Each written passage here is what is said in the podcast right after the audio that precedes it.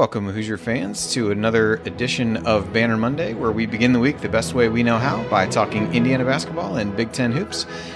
And uh, before we get started, a few quick housekeeping notes off the top of the show. Uh, please keep supporting our friends at Homefield Apparel by going to homefieldapparel.com and using the promo code Assembly20, which gets you 20% off your entire order.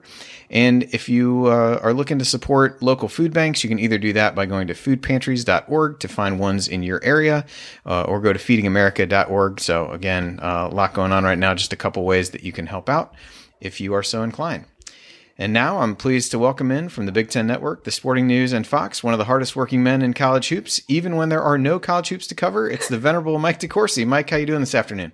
I'm great, Andy. How are you? Oh, I'm doing pretty well. The weather is nice. I've definitely come to find that uh, working from home, it's a big difference when the uh, when the sun is shining in the window uh, in here, and uh, it's a beautiful day here in Cincinnati. As it, I, I it look like it is uh, in Indianapolis where you are. So um, I think I'm I'm hanging in there as best as as best as I can.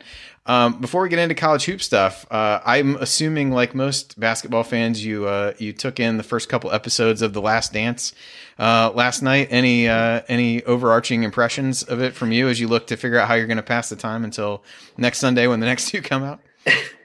yeah, I was. I, I have to be honest. I, I was. I, I understand because of the framing of the documentary as being about the final season of the dynasty you had in order to tell it it as the final season of the dynasty you had to tell the story of why it was the final season of the dynasty and making it the final season of the dynasty definitively was the worst decision jerry krause ever made as a major league executive. It was a terrible decision. It was an indefensible decision. Uh, really no good reason for it at least in the way it was executed. Uh, it, if they had come back in 1999 and lost, and then they decided to go ahead with a rebuild, it would have made sense. But to essentially declare this is the last year we're doing it this way when you're in the middle of a run of two championships in, in consecutive years and four in six years, five, excuse me, five in seven years. I mean, there's just no logical explanation for that. At the same time, Jerry Krause was also the executive to put the whole thing together with the exception of the drafting of Michael Jordan. And trust me, if he'd been in the GM spot uh, a year earlier, he would have drafted Michael Jordan. That was the easy part. So I, he he put together a championship team, two championship teams, if you want to consider the division. He's in a Hall of Fame. I mean, he did some great things, and the documentary really painted him as an absolute fool, at least through the first two episodes.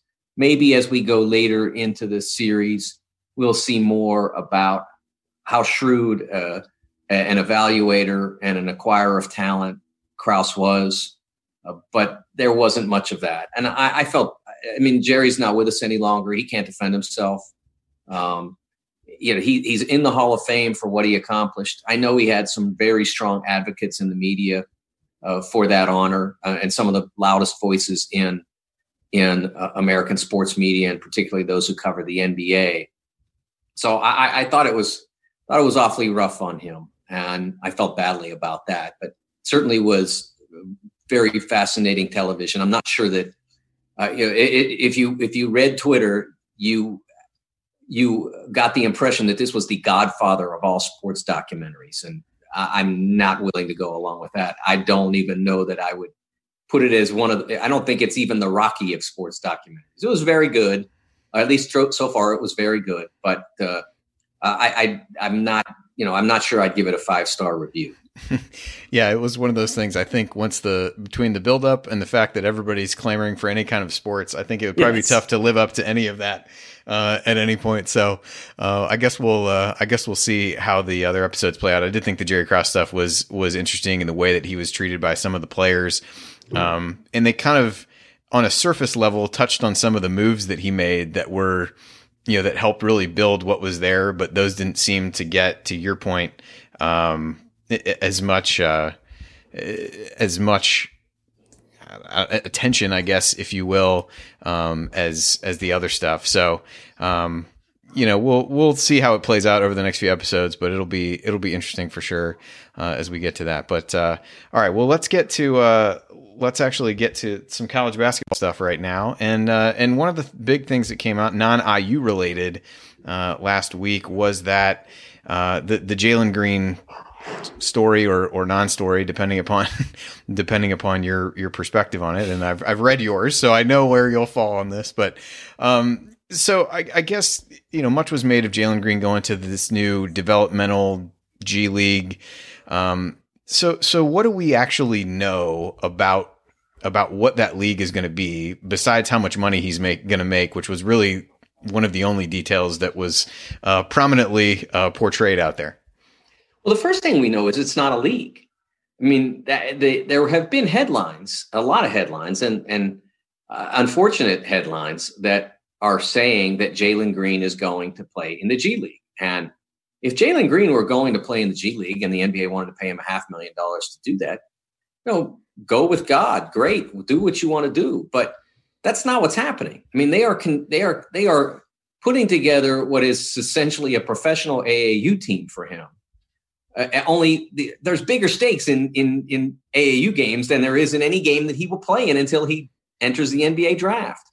I, I, I am just uh, nonplussed at the the fact that the NBA would go this far out of its way to have one of its most promising prospects not play any games that matter. I just I that, that makes no sense to me at all. It's one thing to play in a, in a in a minor league where not very many people really care that much who wins or loses.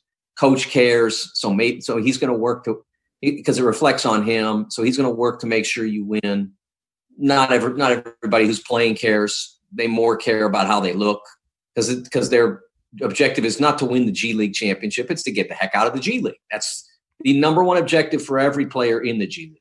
Well, for Jalen Green and others like him, the number one objective was to never get into the G League. And so he's not going to be. He's going to be on this developmental entity, whatever they want to call it, the, the pathway to it, it's ridiculous. Uh, it basically it's a device that they put together so they don't have to get on a plane two three times a winter uh, and tra- and travel to Australia because uh, Australia, for reasons I don't really quite understand, decided they were willing to pay American teenagers multiple hundreds of thousands of dollars to be mediocre in their basketball. And that's what happened. I mean, LaMelo Ball did some good things on a terrible team. RJ Hampton didn't do a ton. Uh, so they, they, they paid a lot of money for that. I don't know whether they would have continued that directive into a second season, given the lack of great success that either of them had. Uh, but they had wanted to do it, and the NBA thought that it was uh, not necessarily a good thing for some of their better prospects to be going that far afield uh, to get training. Uh, they didn't want to be in college; they wanted to get paid right away, whatever.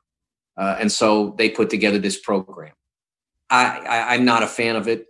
I, I am I am less a fan of the myriad takes that it was going to be very damaging to NCAA basketball, including a headline in the Wall Street Journal that said, "Is this the end of college basketball as we know it?" I mean, I, just, I, I mean, I, I was just blown away by that one, and it just shows an absolute, complete lack of understanding about college basketball, uh, an absolute, complete lack of grasp of history.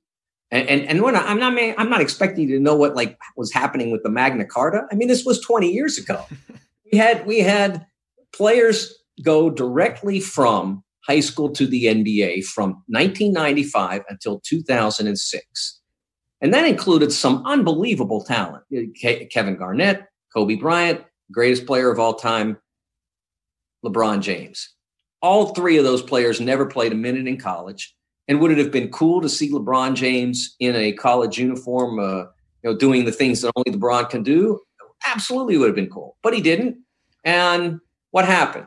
College basketball attendance pretty much the same. It's been pretty much constant college basketball attendance has been a pretty much a constant for my entire career. I went all the way back and and assessed basically the, the best way to do it because the numbers change based on size of venue and this and that. So I went and I looked at the number 1 team in attendance, the number 15 team in attendance and the number 30 team in attendance for the 10 years before players started getting drafted out of high school or the for 10 for the the last 10 years that they were which out, out of out of 11 and then for the most recent 10 years. And the numbers are almost identical all the way through. It doesn't change. And you don't get as big a television numbers for the final four now as you did in 1992 or 1989 or whatever but nothing in television gets as good a ratings because the channel universe and the actual uh, viewing universe has splintered a thousand different directions. I mean, you had when I was a young person, you had four channels. When I became a young adult, you had maybe 35 or 40. And now you you have 600 on your television, plus you have Amazon, uh, uh, Netflix, and, and all the rest, CBS All Access, and all the. And so you don't get, but you still get great ratings relative to everything else on television. You're getting 20, 23 million viewers to watch the championship game, depending on the year, depending on who's playing. You're getting uh, just tremendous audiences. And so it hasn't it hasn't changed. And so the idea that because one or two or five or even 10 players wouldn't play in college basketball, all of a sudden the whole enterprise would decline or collapse it's just preposterous. And yet that was written by a lot of people in a lot of very prominent outlets last week. Yeah, it's it's funny because we talked about this a little bit on Assembly Call Radio last week, and and you know I kind of ended it up by saying, look, it has to be in order for it to truly impact college basketball, it has to be such a large number of players. Because I think in one of the things you wrote, I mean, really over the last handful of years, even if you go back to Brandon Jennings, the number of players, top players that it's really impacted has been negligible given the period of time that we're looking at. So you've got to find yeah. something that will appeal to them, have enough people to want to do it, and then there has to be a tangible benefit that says doing this is better. And maybe the money is the only benefit that you need, but doing this is better for furthering my career. I mean, you've seen players go overseas. To your point, LaMelo Ball is really one of the only ones who seems to maybe benefit from a draft perspective by that, depending upon whose mock draft you look at. But in general, that you know it hasn't been lauded for the player development you know the development of the players who've gone that route it hasn't been lauded for really anything other than a way to make money um, and for some people that might be enough but to me those two things need to happen for it really to impact enough people to impact college basketball because otherwise it's just kind of another blip like any of these other things have been as you said. I think there are a few things to look at in that. First of all the developmental piece. Um, this is completely untried and and i still i don't see how it's beneficial to a young athlete to have less competition. I don't see how that makes a player better that that it's you're just not going to convince me because otherwise we wouldn't practice at all. I mean you just shoot jumpers and then go play. I mean how why why would you have practice if if competing for something? And in college basketball you are competing to in practice to be part of a team. You compete in practice to get more minutes, to get a greater role in the offense, to if you're a defensive specialist, to show that you are capable of shutting down the other team's opposing best player. And and then you compete in those games to win a championship that's meaningful to you, or multiple, you know, a, a, a series of championships that are meaning to you, conference, conference tournament, NCAA's. Uh, so that all that all adds to something, adds up to something. And I don't think that this directive adds has, has covers you in any of those. So uh, that's my first thing about uh, the circumstance. Uh, the, another thing about the projection that this is the death knell for college basketball is the fact that so many of them didn't consider at all the idea that name, image, and likeness is coming. And you may think that it's that it's your that you need to do your part to make it happen by saying, well, clearly the NCAA is going to heck in a handbasket because you know now every kid's going to be able to make 500 grand out of high school. Uh, look, I don't know what the numbers are going to be, and I don't know how the eventual NCAA name, image, and likeness rule will be structured. No one does. People in the room do, but I don't. But I can tell you this they're going to do it. I can say that with absolute certainty as someone who has covered college athletics for 35 years. The NCAA and its membership do not get this public about a about an initiative and then not do it. They don't take the ball to the one yard line and say, eh, I don't think we're going to cross the goal line on this one. If they decide that they're going to do something and they make it this clear that they're going in that direction, they don't abandon that direction. It's never happened in my 35 years of covering college sports. So you will have name, image, and likeness in fairly short order. And I don't know when exactly. Could be 2022, 21, 22. It could be that season. Could be, I, I don't know that they'll get it in place for 2021. There's so much other stuff going on right now, but it'll happen. And then the third thing is you mentioned about the money. I mean, J- Jalen Green's going to make half million dollars to to be out of sight, out of mind for a year. The only thing, the only way he ever gets into the public consciousness is if he dunks some really cool and somebody has a video camera on it when they're playing an exhibition game. I mean, that's it. Like, and it'll be put on Twitter, and everybody will say, "Oh, look, Jalen Green can dunk," but he's not going to do of anything of, of any consequence in any game of any consequence because he's not going to play in it. Zion Williamson made. I, it depends on how you want to look at, it, but just in endorse, endorsements from playing at Duke, made somewhere north of $50 million for one year, even though he didn't have the money in his pocket during his time at Duke. He walks out of Duke and he makes 50 million, he makes 75 million and, and, and being very conservative and attributing only 50 million of that to his time at Duke when it's probably more. He was a popular figure on the internet. So you can assume that he would have had some value to the shoe companies if he had, again, just sort of hit out in uh, in in LA for a year. He would have had some value, but not seventy five million dollars worth of value. Not not a chance. He became a national celebrity during his one year at Duke. He became so ubiquitous as a figure that at a certain point, ESPN felt in their crawl they didn't even have to use his last name. It takes up too much space, so they just put Zion scored 35 points and grabbed 20 rebounds or whatever he did because they didn't have to put his last name because everybody knew who they were talking about. And, and so uh, there, that's a really important element of this that I, that will continue to be available to those who play in NCAA basketball and will not be available to those who choose other directions. Yep, I would agree. All right, let's shift gears and talk a little bit of Big Ten. So just wanted to talk through uh, the list of players testing the waters and, and which ones you think are most likely to return. So at this point, Jalen Smith has said he's not coming back. That one's a done deal. Uh, Daniel Oturu is the other one. I can't quite tell, but I think I read the Evan Daniel story that I saw made it seem like he may not have formally said I'm not coming back, but it seems incredibly likely that he's not. So I'm going to assume let's just let's take both those guys out of the mix. Um, so the list that I have: Marcus Carr from Minnesota, uh, the two guys from Illinois, Kofi Cockburn and Ayo. Luka Garza, Isaiah Livers, Xavier Tillman, and Caleb Wesson. Um, so of those, what is that? Seven names? Six? Um, give me give me the couple that you think are most likely to be back in college uh, next fall.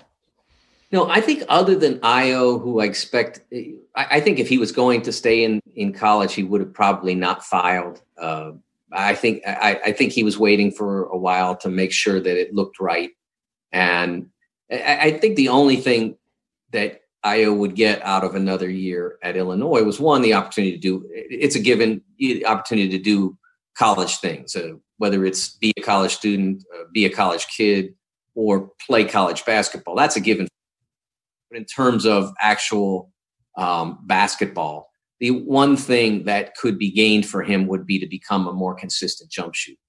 If if he was not going to come back as an you know and and and assure that through off-season work and and and just training and coaching whatever it took he, if he was not going to come back and make himself into a 35 36 37% jump shooter uh, from three point range at minimum then it wasn't worthwhile. I mean that's the one thing that he could get. If he came back and shot 38% he'd be a top 15 pick. He's got everything else. And so i understand why he would say okay, it's it, I think I'm ready uh, to the extent that you know I've got everything covered except that, I can get that up there, and I do think he can. Uh, I think it take a little longer, but I think he can. Um, uh, you do look at some of the others. Xavier Tillman, I don't expect to be back. He's got two children now, uh, and and and has shown himself to be a very capable player. I think he'll play professionally next year. I was on a conference call with uh, Chris Holtmann a week ago or so, and he talked about Caleb Wesson as uh, pretty much a done deal. Uh, you know, said very kind things about what how much he developed and and what he'd done for the program, and seemed to indicate he talked about him as if Caleb had been a senior, uh, as if you know the same way one would talk about say Devonte Green. Uh, and so uh, those are the ones that I expect not to be back. I think I would be surprised if the others were not. This, you know, disappointed for them because I don't think any of the others uh, has established himself as being ready for the NBA, and certainly not ready to be drafted. Uh, Kofi Cockburn, I think, has real talent, but has a lot to add to his game, a lot to learn. Uh, Marcus Carr, I think, has a chance to be a pro, but I think he still has to grow as a point guard. I don't think he's he played one year for a team that was terrible uh, at Pitt uh, and in an absolute train wreck situation, and then he played one year on a capable team. And and I think that uh, I think the opportunity to come back there and be an even more prominent part of what they're doing, uh, I think it would serve him well. Uh, so I, I, Isaiah Livers, I think Isaiah Livers understands. And my disappointment for guys like Isaiah, uh, for really any of the players on the list that has the option of coming back or, or, or is leaning toward coming back, it's disappointing for any of them to not be able to participate in the process because I think there's real value to going to uh, to an individual workout or to uh, or to um, uh, play at the combine if you get invited. Now, I, have used two different analogies to sort of describe the, what you get out of that. One is if you're someone who, who has taken the SAT a couple of times, you take it the first time, you try to get the best score you can, but it's really the, that second time that you feel like, okay, I know what to expect. I know what they're going to ask of me. That's the one you should get the good score on because you've gone through it before. And the other part of it is kind of like a summer internship uh, you get to see what the professional world is like, what the working world is like. What are they? What's what's it like out there? But with but at the same time, you're still a college kid, and and you still you haven't you know you're you're not all the pressure and and responsibility of being a professional isn't on you, but you get into that world a little bit, and you get a feel for what it's about. And so I think both of those things the young players are going to be missing. It's obviously not as big as missing the NCAA tournament, but uh, know, Isaiah, I, am not sure what, you know, Luka and Isaiah and guys like that are really even getting out of this uh, because as long as there are no individual workouts, and there won't be because it doesn't even look like the draft will happen until August or September. Uh, and there, w- there won't be a combine certainly in advance of that, you know, in the usual May slot. So, uh, other than the opportunity to say, "Hey, uh, I'm going to try," and be, "Hey, guess what? I'm back." And everybody gets excited because I'm back. Um, I'm not sure really what there is in it for them. You can get an evaluation from an NBA team uh, very easily. You don't have to. You don't have to. You you don't have to put your name on the list to get that. Uh, you can get a, a good evaluation of, from from professional scouts, either friends of your coach or uh, you know, the league will do it for you. You don't have to be on the early entry list to get it. Uh, but uh, you know, I, I the, the, funny thing about that, hey, I'm back deal is um, Jeremiah Robinson Earl from Villanova never even put his name in the list, but he still had an he got a still got a hey, I'm back release, and still everybody from Villanova got to be excited about Jeremiah playing another year. Yeah, that's true. That's true. So you can you can still have it both ways there. Yeah, I mean, it is unfortunate that that for the benefits of of what they've tried to do and expanding that process and um and making some changes to it that just the logistics of the way things are right now are going to prevent some of those guys from really getting it. But I think the three guys that you mentioned to uh, theirs in, in Ayo, Xavier Tillman and Wesson seemed the least likely to me to be back. So I think that, uh, right. I think that, that jives with what a lot of, uh, a lot of IU fans were expecting. Uh, so the other thing I wanted to talk to you about was um, bracketology a bit. Uh, so we don't really know uh, certainly how we did this year. We can all assume that we would have done the best job anyone has ever done uh, at this stage. But uh, just wanted to, to, as our resident bracketologist, kind of get um, some background from you on you know how that came about for you starting to do it this year, and uh, and how while you may have done it informally over the years, uh, you know, kind of how year one of posting your projections out there uh, went, and uh, and if you plan to do it again next year, I guess. I hope I hope Fox will have me back. I, I enjoyed it very much. I loved working with the people there. They were just a delight, top to bottom. Jordy Wimmer, the the coordinating producer for college basketball for Fox, was the person who approached me about it. Uh, I, I, think that I, I suspect that I had some encouragement behind the scenes. Uh, if, if my name was brought up to, to Mark Silverman, uh, who used to be the president of Big Ten Network and has always been very kind to me, uh, I, I, would I, he and Mark Halsey, the, the, the, vice president at BTN, I'm sure that um, that they were a positive when my name came up. I mean, Fox is a part owner of uh, of the Big Ten Network, so there's a sort of a familial collection connection, so to speak. I've been at BTN now for 11 seasons. So uh, I think they I think they were positive when my name came up as being a possibility to do the brackets. And like I said, the working with everybody at Fox, uh, all the, the, the producers were fantastic. Uh, the digital producer uh, Louise Chenard was just great to work with. I, I can't say enough about them. So if they have me back, believe me, I'll do it. I did learn some interesting things about the process not about the actual selections, but about the reactions to the selections over time. Uh, from the start, uh, I, my first bracket, we what we we don't do the very advanced projections uh, at Fox, and, and I'm and I'm appreciative for that. Uh, I don't put out a bracket until we've got basically two month, two full months of games in in the in the tank, and I think that's a, a great way to do it because you really have something to work with.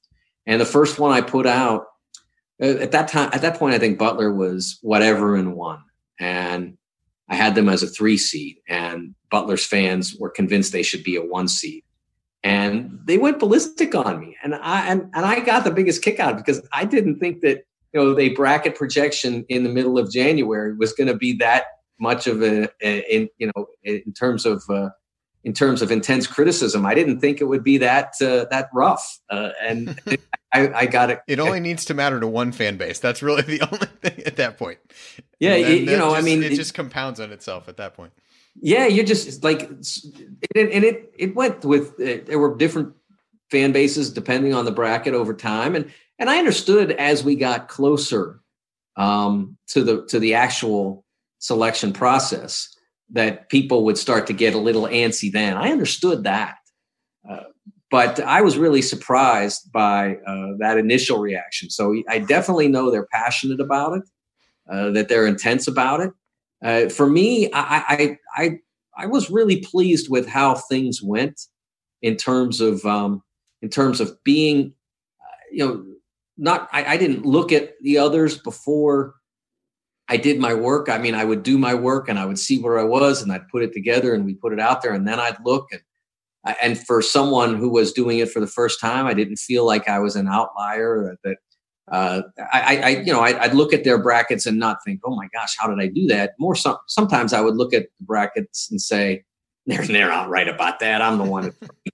uh, so I, yeah, I, I, felt pretty good about that, and obviously we got to the end, and and um, and we don't really know uh, what uh, what would have happened. But I do know this: that on my final bracket, the one the, the last one I did, the teams that I had in were basically there. There are going to be some, um, you know, some that were just projections because there were still automatic bids that weren't decided. But all in all, I had every single team in the field that the bracket matrix composite had. So I felt really good about that. I mean, there's no guarantee that the matrix is going to be right, uh, that that's what the selection committee is going to do. But that was the only barometer I had. So I used that and felt pretty good about it. Yeah, that's good. Yeah, it's yeah, the, the end is definitely where the passion comes out. The early January of you know, this is a projection as much as like you know how much time you spent on it, so you don't want to say like this doesn't matter, this doesn't mean anything. That was often how I would feel like I wanted to react, but I, you know, knowing you'd put the work in, I was like, well, you can't really admit to yourself that it probably doesn't matter a whole lot what you just spent time doing. But, um, so I know we were talking before you came on, and I, I, thought you had brought this up before over the course of the season. So you've had the chance to attend the uh, the mock selection committee a few times. So what are maybe a thing or two that you learned from that process that you carried forward into what you were doing this year, but also are things that that maybe there are some common misconceptions about based on questions that you would get or uh, complaints you might get might be the real the real answer, but maybe a, a thing or two that, that really stands out in that regard. I think one of the misconceptions is about the idea that they create matchups that would look appealing, uh, you know, in terms of storyline. I, I, will tell you this that there was one point in the season, and I don't remember exactly when it happened, but it was probably mid February, um, where Arizona was a seven and Indiana was a 10. And I do the bracket and I put it together and blah, blah, blah. And, it, and then I send it into Fox and it pops up on their Twitter and the Instagram and all of that and Facebook. And somebody says, Hey, Archie and Sean playing again. And, you know, I had no idea.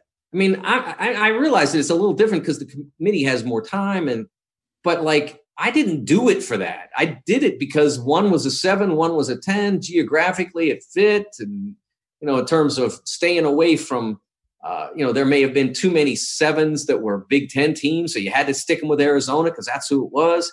And but I mean, they don't need they if by following the rules and trying to exercise their best judgment, which I probably agree with them more often than not, but they miss some. They miss they miss a few really badly. But just exercising judgment and following the bracket rules, you create games like that because college basketball that interconnection involved. Uh, you know, John Calipari used to work at UMass, used to work at Memphis. If UMass and Memphis are in the field, a one in 32 chance he's going to play one of them. So it, it that's probably the biggest misconception.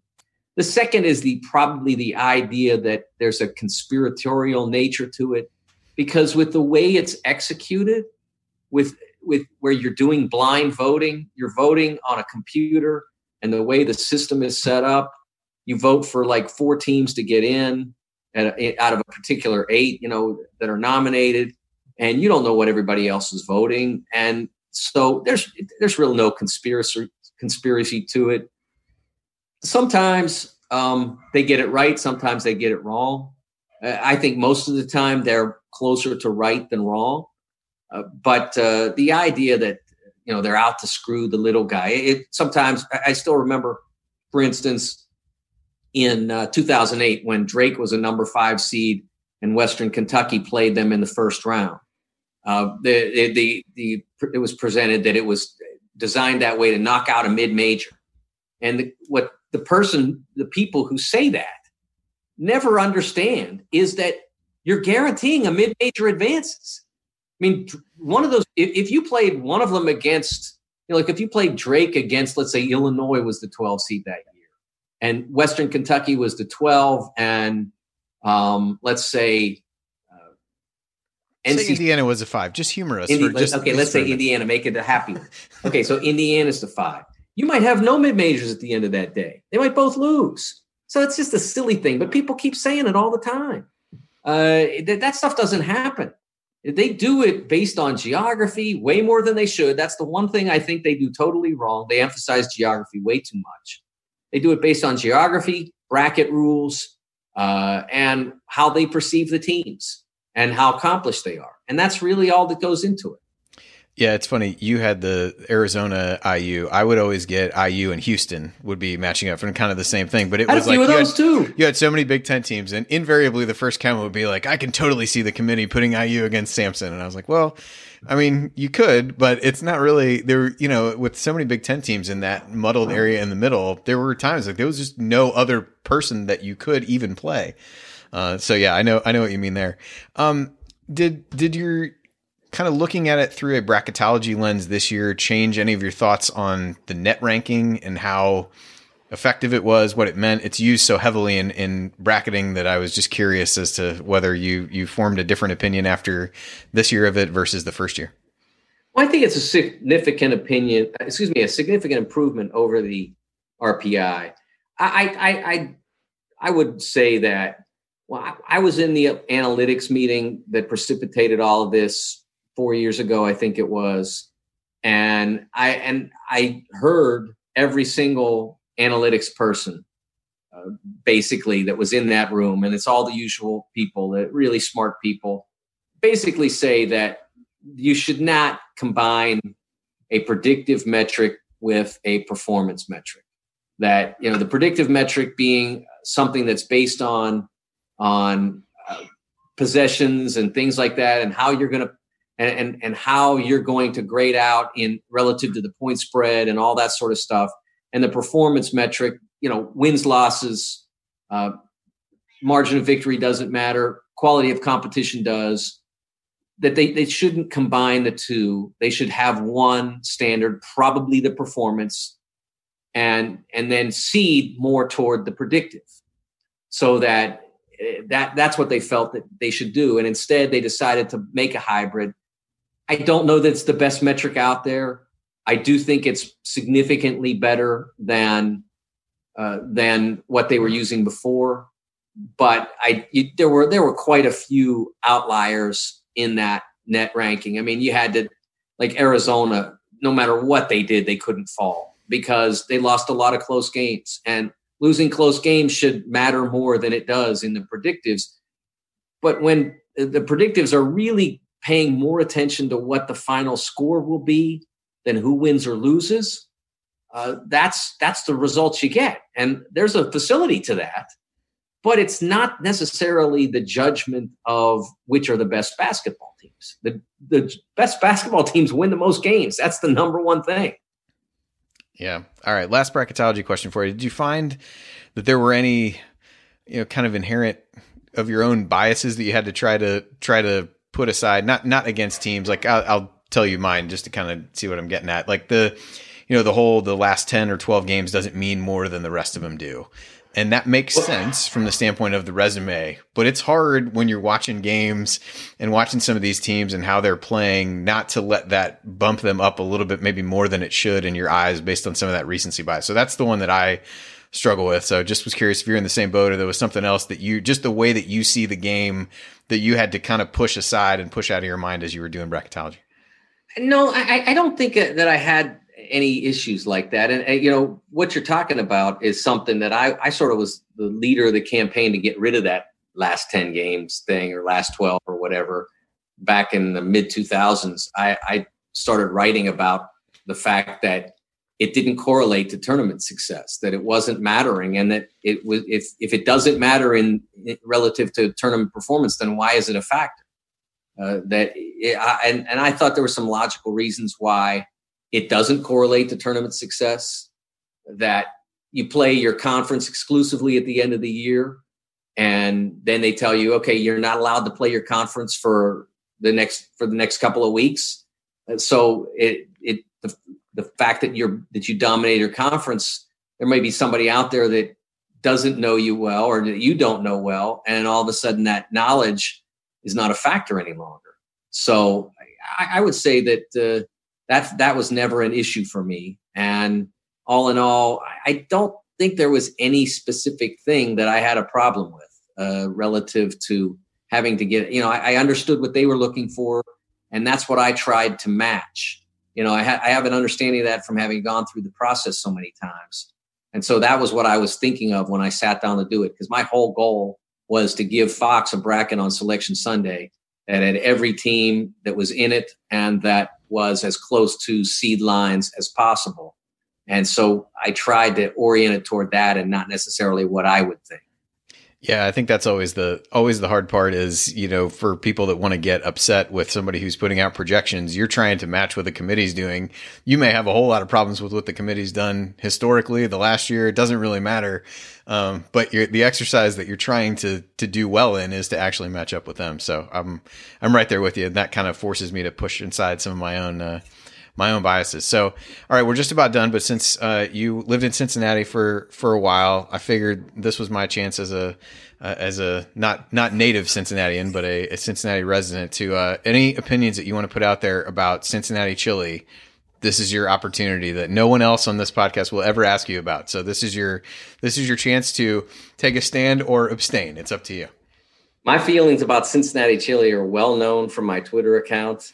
I, I, I wouldn't give that dish to the person on the planet that I like the least. I would not do that to them. Uh, that's my feeling about it. Uh, uh, I, you, there's lots of great things about Cincinnati. It was a wonderful place to live for almost 20 years, uh, but the chili is not one of them. There you go. All right. Awesome. Well, Mike, I appreciate you joining me and uh, and pushing back the time a little bit. And uh, we will. Uh, I'm not sure which of us we're getting the rotating panel here with you the last few weeks. So who knows? Might be back to Jared next week, but uh, we'll we'll see then. But as always, uh, appreciate talking college hoops with you, and uh, hope you and your family are staying safe and healthy there in Indianapolis. And we will talk to you again next week. All good. Everybody have a great week. All right, awesome. And for everybody else, uh, our next assembly call will be Assembly Call Radio coming up on Thursday night at uh, 9 o'clock Eastern as usual. So we will uh, be back to talk to you then. Thanks for joining me this week on uh, Banner Monday. Sticky notes, email alerts, a string around your finger. They're just not big enough. So here's a big reminder from the California Lottery. The Mega Millions jackpot is over 250 million. Whew. Play now. Please play responsibly. Must be 18 years or older to purchase player fine. Sticky notes, email alerts, a string around your finger. They're just not big enough. So here's a big reminder from the California Lottery. The Mega Millions jackpot is over 250 million. Whew. Play now. Please play responsibly. Must be 18 years or older to purchase player fine.